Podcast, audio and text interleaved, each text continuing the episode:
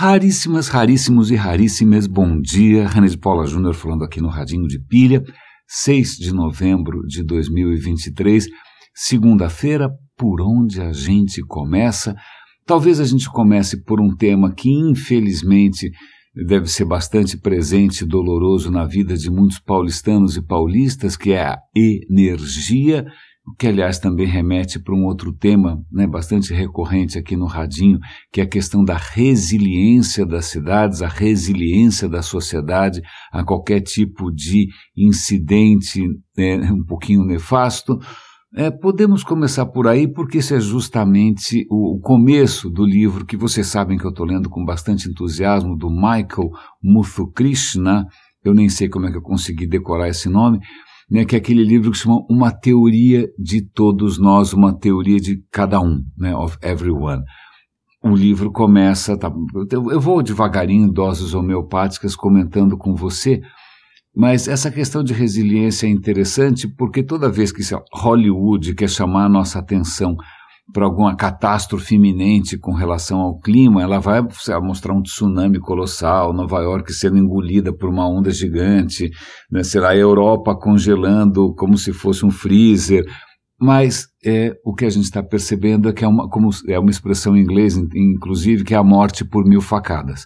Né, é o que, o, que, o que a crise climática vem fazendo, é só ver o que aconteceu no Sul, é só ver o que aconteceu agora em São Paulo também, é simplesmente ir testando a nossa capacidade de cair, levantar, cair, levantar com esse tipo de gangorra climática seca aqui, inundação ali, vendaval ali, aí você mal se recuperou, vem outra, e você mal se recuperou, vem outra. Então não é necessário uma guerra por nocaute, né? É, a gente não está sendo nocauteado pelas consequências das nossas próprias ações, a gente está sendo torturado. É o que está acontecendo. Muitos, aliás, membros da família que passaram o fim de semana sem energia, perderam tudo que tinha na geladeira, um milhão e tanto de pessoas né, que na, na região de São Paulo ficaram nessa situação miserável. Né? É, é, felizmente, nós aqui não padecemos tanto, porque, puxa, que sorte, nosso prédio tem gerador, e eu também tinha aqui um estoque bastante razoável de baterias recarregáveis e no-breaks, mas eu lamento se você, é, infelizmente, pegou, é, sei lá, a, a, ponta curta da corda nessa história. Eu espero que a força já tenha voltado aí. Que a força esteja contigo, agora deixa de ser alguma coisa de fãs do Star Wars, que não é meu caso, mas agora passa a ser né, o desejo para que a Enel né, conceda a você o benefício da civilização.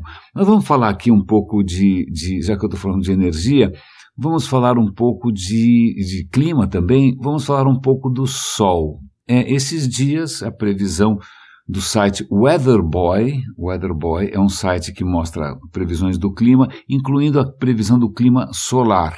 Né? Então, a previsão do clima solar é de tempestades solares no decorrer do período. Nesse exato momento, a Terra está sendo banhada por uma tempestade solar que vai durar talvez mais 24 horas, não sei, que pode afetar eventualmente satélites, comunicações.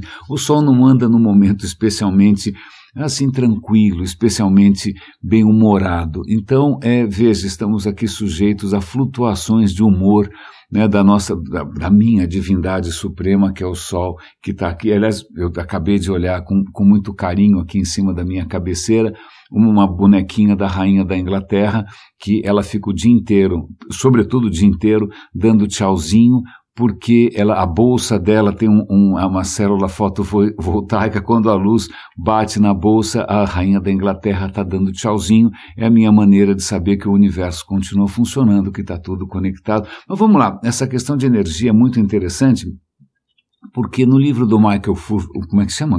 Muthu Krishna, acho que é isso.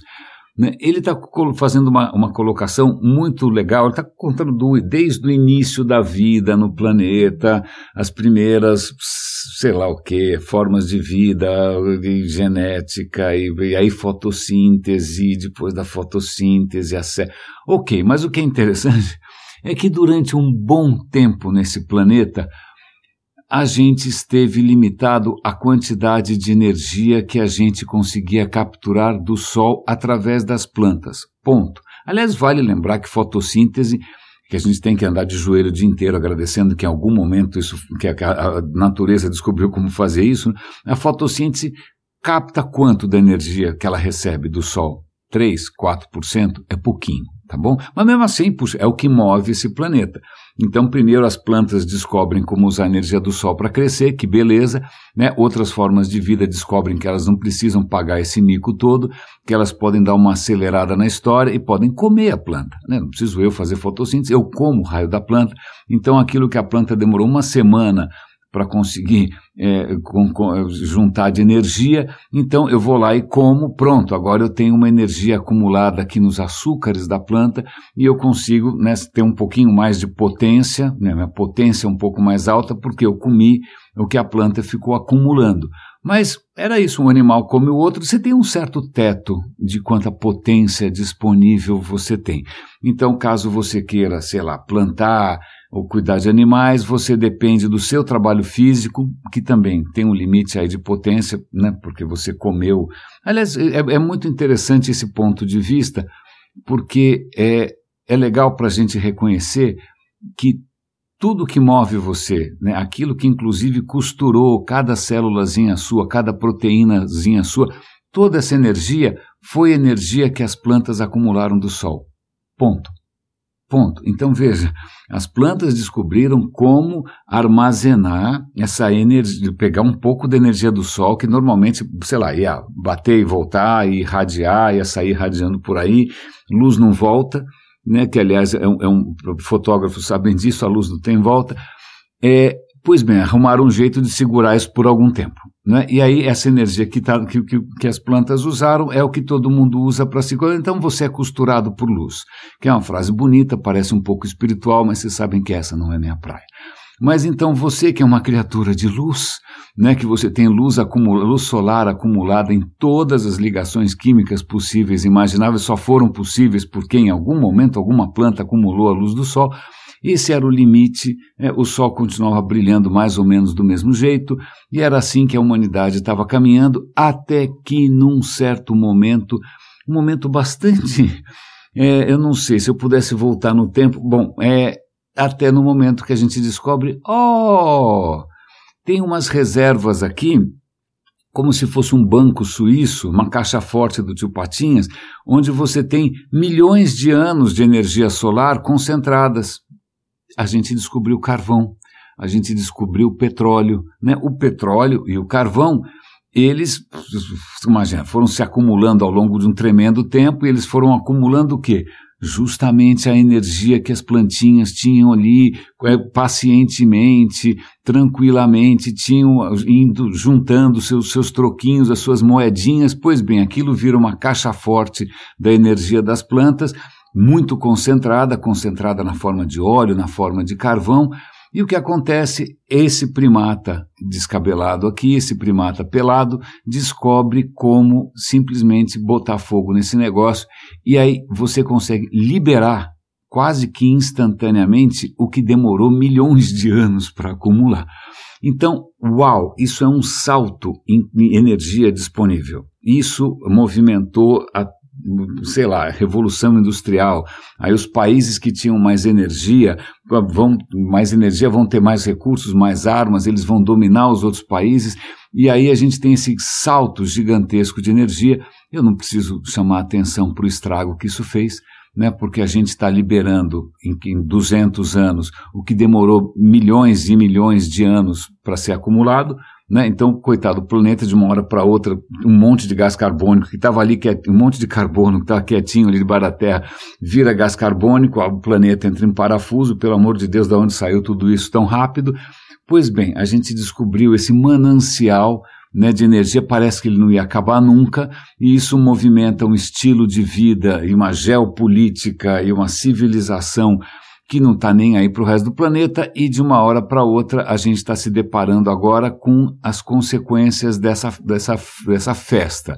Né, dessa boca livre, né, da gente ter simplesmente sacado quase que instantaneamente aquilo, a poupança energética que né, de milhões e milhões de anos de um planeta inteiro, a gente está torrando isso e agora a gente está pagando o preço, a gente está vendo as consequências ambientais e a gente está vendo também que, opa, pera um instante só, é, a nós, nós ficamos viciados em energia, de onde a gente vai tirar mais energia de uma maneira tão barata? Porque antes, cara, era quase grátis, agora não é mais. Então, muito interessante pensar sob esse ponto de vista. Eu prometo continuar mantendo vocês atualizados aí com, com, os desdobramentos desse raciocínio, mas é uma boa maneira da gente ver. A gente teve aí um boom né, uma explosão de crescimento, uma explosão do que a gente chamou de progresso, simplesmente porque a gente descobriu como nos libertarmos né, desse limite que era o limite da potência dos nossos corpos, da potência dos outros corpos, da potência dos animais.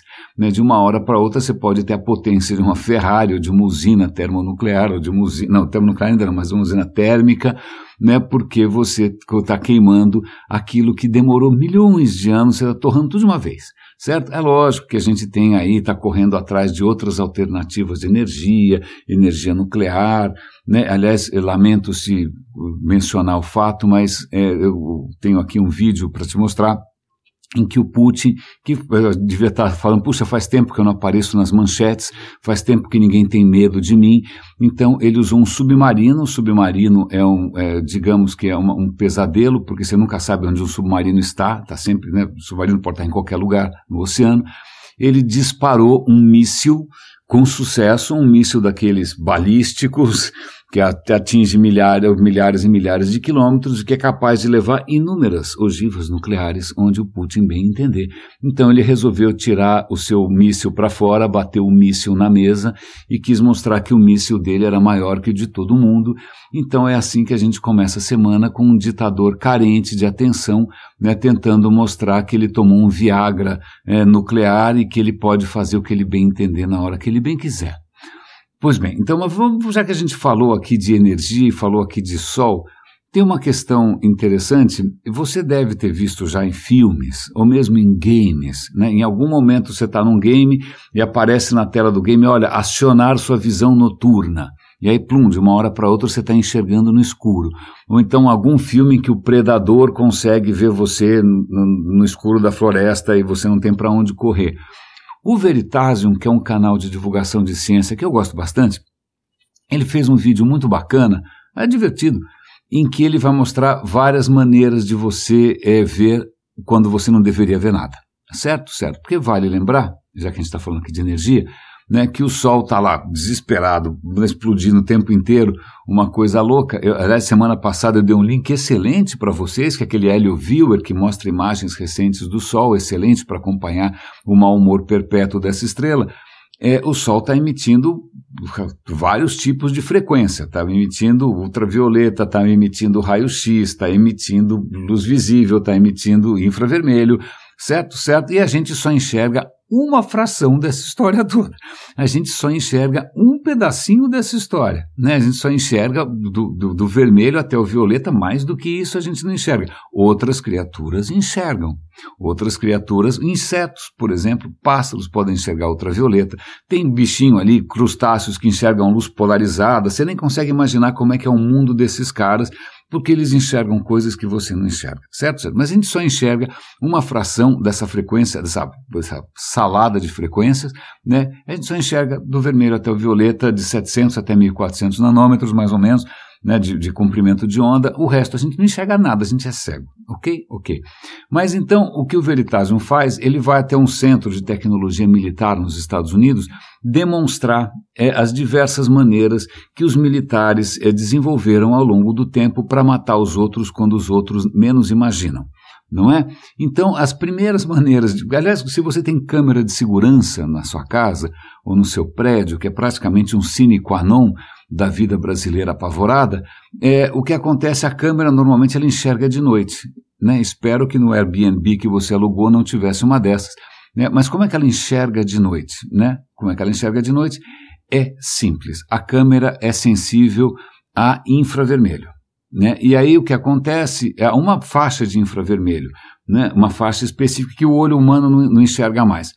Ela é sensível a essa faixa do infravermelho e ela tem em cima dela uma, como se fosse uma lanterna, né? um farolzinho em infravermelho, que você também não enxerga, né? então ela banha o ambiente com essa luz infravermelha e aí ela consegue enxergar, certo? Certo. É isso que ela faz. Se tiver muito longe, a lanterninha não alcança, ela não enxerga. Certo? Certo. Mas então, ela precisa banhar o ambiente com uma luz que você não enxerga, aí ela consegue enxergar. Tá? Essa é uma, é uma maneira de você enxergar à noite que é, por, é ativa, ela, ela ilumina a cena. Então, muitos equipamentos para quem vai caçar, ou mesmo os primeiros modelos aí de de luz de, de, visão noturna faziam isso, né? Você tem algum tipo de câmera, né? Em, em, cima dessa câmera tem algum tipo de lanterna, ela ilumina a cena com uma certa faixa de frequência infravermelha, a câmera enxerga isso. Se estiver longe demais, ela não vai enxergar, tá bom? E você vai ver as coisas normalmente em preto e branco, ou alguma coisa parecida com isso, ou em verde. É? Então tá legal. Esse é o primeiro tipo, certo? Certo. Então você vai ver o vídeo, você vai ver isso daí. O segundo tipo é muito interessante, que é completamente diferente, que é ao invés de você banhar a cena com uma luz que ela não tinha, é você tentar amplificar o pouquinho de luz que tem na cena. Vamos imaginar que você está no meio da floresta, que é o que aparece no vídeo, né, banhado pela luz das estrelas, que desculpe, não banha nada, é, continua sendo escuro para burro, dá aquela paura, aquele frio na barriga, você não está enxergando nada. Pois bem, tem tecnologias, ele demonstra, ele explica relativamente bem, não 100%, porque existem segredos militares aí. O que essa tecnologia faz é aqueles capacetes que tem um monte de, de parece um monte de lunetinha, assim, o cara encaixa no olho, aquele monte de lunetinha. Cada uma daquelas custa 40 mil dólares, né? Cada soldado que foi lá atrás do Bin Laden estava com um negócio daqueles de 40 mil dólares na cara. Aquilo é, não é que tem uma lanterna que ilumina com infravermelho, não. É, além do mais, se tivesse uma lanterna que ilumina com infravermelho, o, in, o inimigo podia estar tá usando também um detetor desse infravermelho e você ia parecer um farol. Né? E eles iam matar você instantaneamente porque você ia estar tá iluminado ali que nem, nem sei o quê. Né? Então, é, então, é, isso não é uma boa ideia se você estiver numa missão relativamente secreta.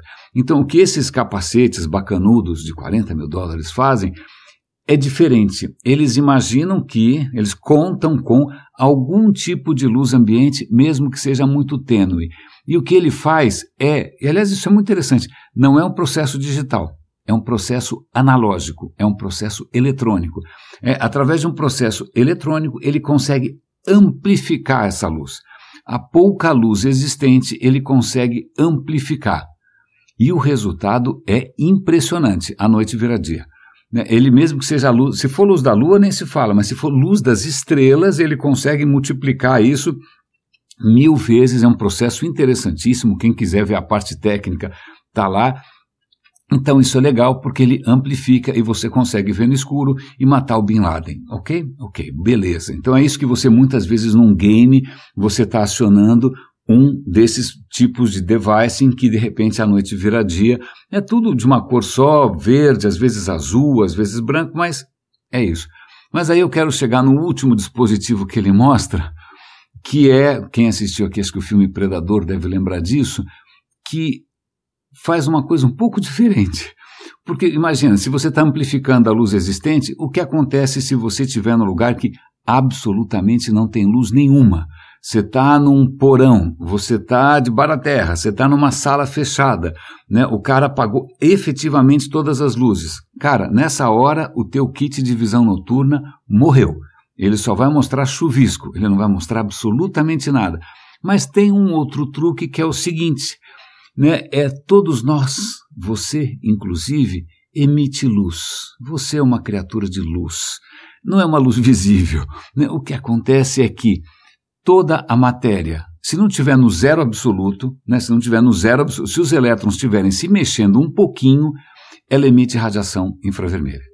Ela emite radiação um, na mesma temperatura mais baixa possível, ela emite algo simplesmente porque os elétrons estão se mexendo. Os elétrons estão indo para lá para cá, os, os, átomos estão se indo para lá, estão pulando de lá para cá, porque temperatura é isso, temperatura é agitação, é o quanto os átomos estão lá né, fazendo festa. Se os átomos estão fazendo festa, os elétrons emitem radiação infravermelha. Tá bom? É, e essa radiação é proporcional, a frequência disso é proporcional à temperatura, e a temperatura é proporcional ao movimento. Bom, em suma, né, qualquer coisa minimamente quentinha está brilhando, está brilhando no escuro, e você não enxerga? Como assim você não enxerga? Puxa vida, você não enxerga as coisas brilhando no escuro, mas elas estão Eu estou nesse exato momento brilhando, tá, você está brilhando, está todo mundo brilhando, você não enxerga, a menos que você coloque algum tipo de óculos ou algum tipo de aparelho de visão térmica. A visão térmica, o que acontece? Isso é extremamente interessante. Eu, por acaso, nem, nem vou contar porque é uma história meio, meio mirabolante, mas eu comprei uma câmerazinha térmica minúscula, que é do tamanho de um chiclete, é muito pequena, é um bombonzinho, minúscula, pequenininha. O que, que ela faz? Ela é sensível a essa, essa luminosidade dos corpos que estão quentes.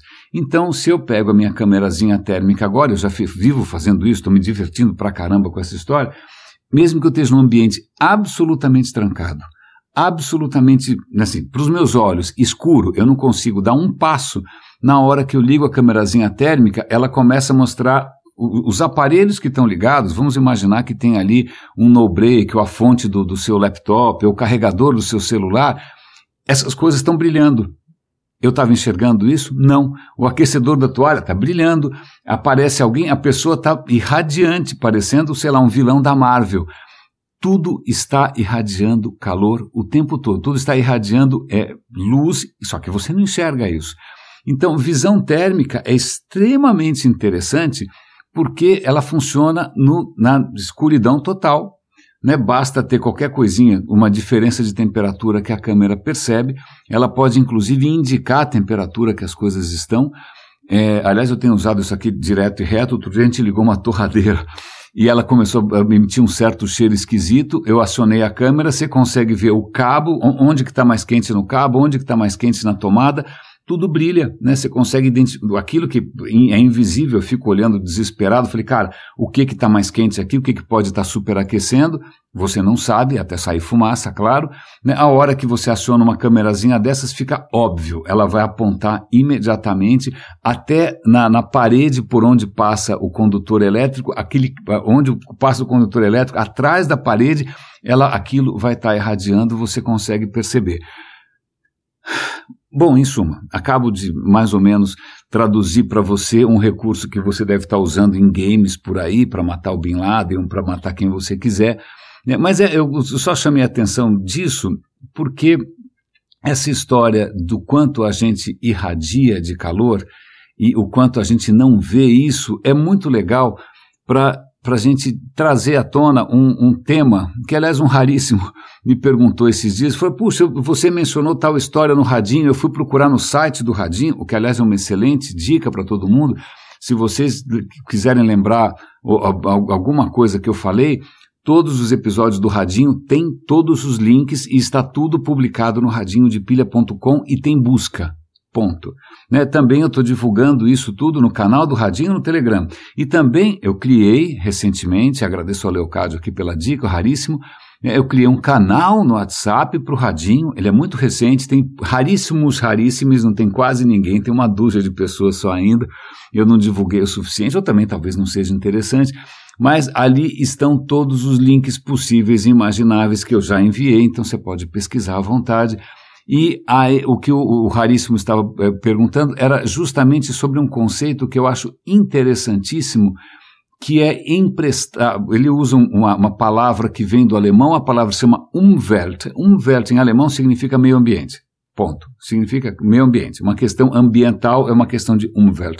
Porque o alemão mistura, eh, ele, ele aglutina palavras. Um quer dizer em torno, Welt quer dizer mundo, então, meio ambiente, um Umwelt é o mundo em volta de você. Então, então ah, mas além dessa questão ambiental, da Mata Atlântica, da Amazônia, né, o, que tá, o que é interessante desse conceito é que cada animal vive num mundo que você não imagina. Então, imagine, por exemplo, um morcego, certo? Um morcego, ele voa à noite no escuro. Ah, como que ele faz isso? Né, como é que alguém, imagina, no escuro eu não dou nem, nem ando de medo, né? Vou dar uma topada, vou bater minha cabeça, vou me machucar, vou machucar o nariz. Não, não, não, o morcego voa. Como é que ele voa? Vendo infravermelho, radiação térmica? Não, ele emite gritos né, em ultrassom, você sabe disso, e ele consegue construir na cabeça dele um mapa tridimensional, o que você não consegue fazer com essa facilidade, certo? Então veja, a noite que para você é um Deus nos acuda, para o morcego é um mapa tridimensional. Não só ele consegue com, né, com os gritinhos dele lá fazer um mapa tridimensional, como ele consegue saber mais coisas do que ele conseguiria enxergando. Por exemplo, né, se tem lá uma mariposa dando bobeira, né, a maneira como o som bate e volta numa mariposa pode dar informações se a mariposa é gordinha, se a mariposa é carnudinha e demais coisas que podem ser interessantes para alguém que come mariposas. Certo, certo. Como é que é esse mundo? Você não consegue nem imaginar. Parece, já deve ter visto algum filme do Batman, alguma coisa parecida com isso, ou Demolidor, né? Eles tentando mostrar graficamente como é que é o mundo de alguém que mapeia tudo à sua volta através do som. Né? Mas tem outras questões. Você tem, por exemplo, tubarões que percebem os sinais eletromagnéticos perto dele. Você consegue perceber o sinal eletromagnético de alguém? Não, né? Senão, imagina andar de ônibus, assim, ia ser relativamente desconfortável. Né? Então, tem criaturas que percebem luz que você não imagina. A cobra sente calor. Então, é muito interessante porque a gente fica nessa presunção de que a maneira como nós enxergamos o mundo é o mundo. Não, esse é o nosso mundo, é o mundo que a gente é capaz de ver. Né? É o exemplo que, que, que o Raríssimo lembrou e que ele estava procurando é de um salão vazio. Imagina que você entra num salão vazio escuro e você fala, cara, isso aqui está escuro, eu não estou vendo nada e parece que está vazio. Né? Para um cão, hum, ok, ele não vai enxergar no escuro mas ele vai mergulhar num oceano de perfumes e odores e cheiros que ele vai saber quem, o que que passou por ali, quanto tempo faz que passou por ali, em que direção que foi, de que direção que veio. Quem já passeou com um cachorro desesperado, fungando tudo que ele pode imaginar, ou cachorro que fica com a cara na janela, né? Não é só porque ele quer tomar vento na cara. Não, aquilo para o cara é praticamente uma experiência assim, IMAX né? Ele está sendo banhado por uma, uma, simplesmente um festival de sensações e o cara está pirando o cabeção. Para você é vento. Né? Para você, você só está preocupado se aquilo vai despentear o seu penteado. Né? Mas então isso é muito interessante porque tira um pouco a nossa presunção de que nós explicamos o mundo. Aliás, eu preciso procurar, eu vou perguntar para o chat GPT, não sei, né? Um cientista desses famosos, tipo Pauli, não sei se foi o Schrödinger, não sei, né? que disse o seguinte: a, a ciência, o que ela faz é tentar explicar não o mundo, mas o mundo que a gente percebe. Então, é, vai ser muito, é muito interessante isso, porque o mundo é muito mais do que aquilo que a gente percebe. A gente está condenado a perceber o mundo com os nossos sentidos. É lógico, à medida que você inventa novos instrumentos ou novas maneiras de ver, seja uma câmera infravermelha que vai te mostrar, sei lá, você olha pela janela, que é o que eu fiz outro dia desses, e, e o seguinte: prédios, você, você vê isso na câmera. Né? Se você olhar com seus próprios olhos, você vê lá prédio branco, prédio claro, prédio escuro, você vê a, a luz refletida, né? como esses objetos refletem a luz. Mas se você pega uma câmera térmica, você vai ver a luz emitida. E a luz emitida depende do que? Da temperatura. E você vai perceber que prédios mais claros, eles são mais frios, porque simplesmente eles não acumulam tanta luz do sol. Então, aqueles prédios que vão estar brilhando mais são é, curiosamente, os mais escuros, os feitos de concreto, porque o concreto vai absorver mais, mais, mais luz do sol, a temperatura vai subir e o coitado vai ter que gastar mais luz com ar-condicionado e, bom, em suma, o que eu estou colocando aqui é que o mundo é grande, né? O mundo é muito maior do que a gente imagina. Então você olha para o seu cãozinho, tudo bem, ele te olha nos olhos, parece que realmente ele entende você, mas veja, ele vive em outro mundo. Né? O gato vive, por isso que o gato espana, surta, pula, sem mais nem menos, porque ele não está necessariamente habitando o mesmo mundo que você. Eu fico imaginando criaturas que de repente vivem num mundo mais acelerado. Sei lá, o cérebro de uma barata funciona numa velocidade altíssima, né? Eles devem achar a gente uma mosca, sei lá, uma, um saco de batata que não se mexe. Né, moscas também, por isso que você não consegue pegar uma mosca, porque para mosca você é uma lesma grande, né, de tão lenta, né, ou então criaturas que de repente viveriam numa escala de tempo, sei lá, esses tubarões que vivem 600 anos, é, para eles a vida passa em outro ritmo, né, como é que seria ver a vida nossa em outro ritmo? Ufa, é uma, uma grande divagação aqui para de repente a gente simplesmente olhar o nosso mundo com outros olhos. É o que o Radinho tem tentado fazer sistematicamente, né? não só mostrar, trazer para cá coisas que de repente possam ser curiosas, ou inspiradoras, ou leves, ou bem-humoradas, mas simplesmente fazer com que a gente saia dos, né, dos nossos vícios de pensamento, que a gente amplie os horizontes. E aí tem uma questão muito curiosa, só para acho que até serve para a gente encerrar o episódio de hoje, a gente pode deixar o resto dos assuntos para amanhã. É, é, é, ainda mais porque alguns assuntos não são tão legais assim, são, são meio preocupantes. Mas vamos pensar o que acontece quando um físico prêmio Nobel convida você para jantar na casa dele. Né? Então ele resolve fazer espaguete. Por que não espaguete? Né? Um físico que faz espaguete. Aliás, o físico é o Feynman que aliás é um cara charmosíssimo, bonitão, né? um tremendo humanizer, um conquistador, tocava bongô, um cara fascinante, um cara realmente é, um pouco datado, hoje em dia você acharia o cara um pouco, é, digamos, é, humanizer demais, mas vamos lá, ele está fazendo espaguete para adicionar ali ao seu charme, além de tudo ele cozinha, e aí ele percebe o seguinte, se você pega um espaguete seco e quebra, pleque, uma coisa estranha acontece, alguma coisa acontece, alguma, como é que é? alguma coisa acontece no meu coração. Você pega um espaguete, plec, acontece uma coisa esquisita. Vamos imaginar que você pega um graveto. Se você quebrar, ele quebra no meio. Se você pegar um lápis, se você quebrar, ele quebra no meio. Se você pegar uma vareta de vidro, se você quebrar, bom, que ela espatifra. Mas o espaguete, ele nunca quebra no meio ele quebra em vários. É, não é que ele faz uma fraturinha ali, né, no, no, no pedaço mais, mais, mais flexionado. Não, ele normalmente quebra, saem voando dois ou três pedaços pequenos. Saem voando, pluf, sai voando assim. Vai, é, o Feynman percebeu isso e pirou, acabou o jantar. Né? Ele e os amigos físicos ficaram três horas na lousa tentando modelar fisicamente por que, que o espaguete, por que, que o raio do espaguete quebra daquela maneira.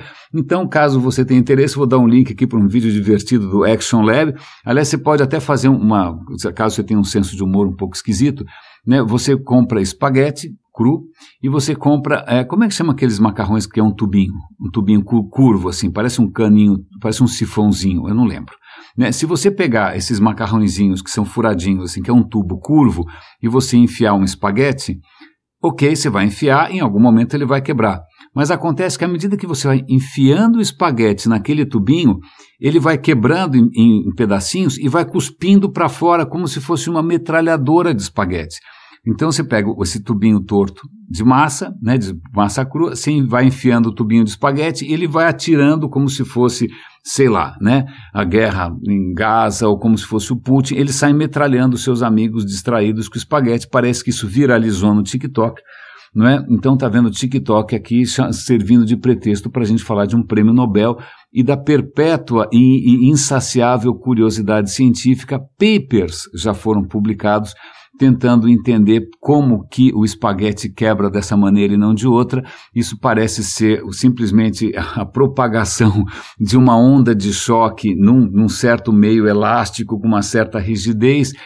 Uau! Então veja, né, mesmo né, é, é, se a gente tiver olhos para ver, se a gente tiver curiosidade para ver, mesmo algo tão simplesmente prosaico, tão completamente inexpressivo quanto um espaguete cru, né, pode chamar a atenção de um prêmio Nobel e desvendar mistérios que acabam, quem sabe, tendo algum efeito positivo no bem-estar da humanidade. Ok, o espaguete já foi, afinal, né, uma grande invenção.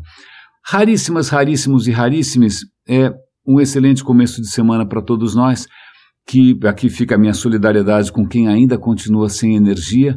Né? É bom para a gente pensar é, no que está acontecendo. Aliás, um pequeno, uma anedota pessoal, hoje eu estava vendo no jornal que a última vez que teve uma tempestade dessas foi em 1995 e eu me lembro, eu me lembro onde eu estava, foi uma tempestade absolutamente medonha. Naquele tempo eu, eu não fiquei sabendo, eu era muito mais novo, 95, eu nem fiquei sabendo das consequências, eu só fiquei simplesmente fascinado pela potência da natureza, que voltamos, tudo isso vem, obviamente, da luz do sol. Né? O sol que movimenta tudo que está aqui embaixo, é, e o sol que nesses dias não anda no melhor dos humores. Raríssimas, raríssimos e raríssimos, cuidem-se por favor. Um grande abraço, obrigado pelo apoio do Super Raríssimos no coffee.com. Um grande abraço e até amanhã.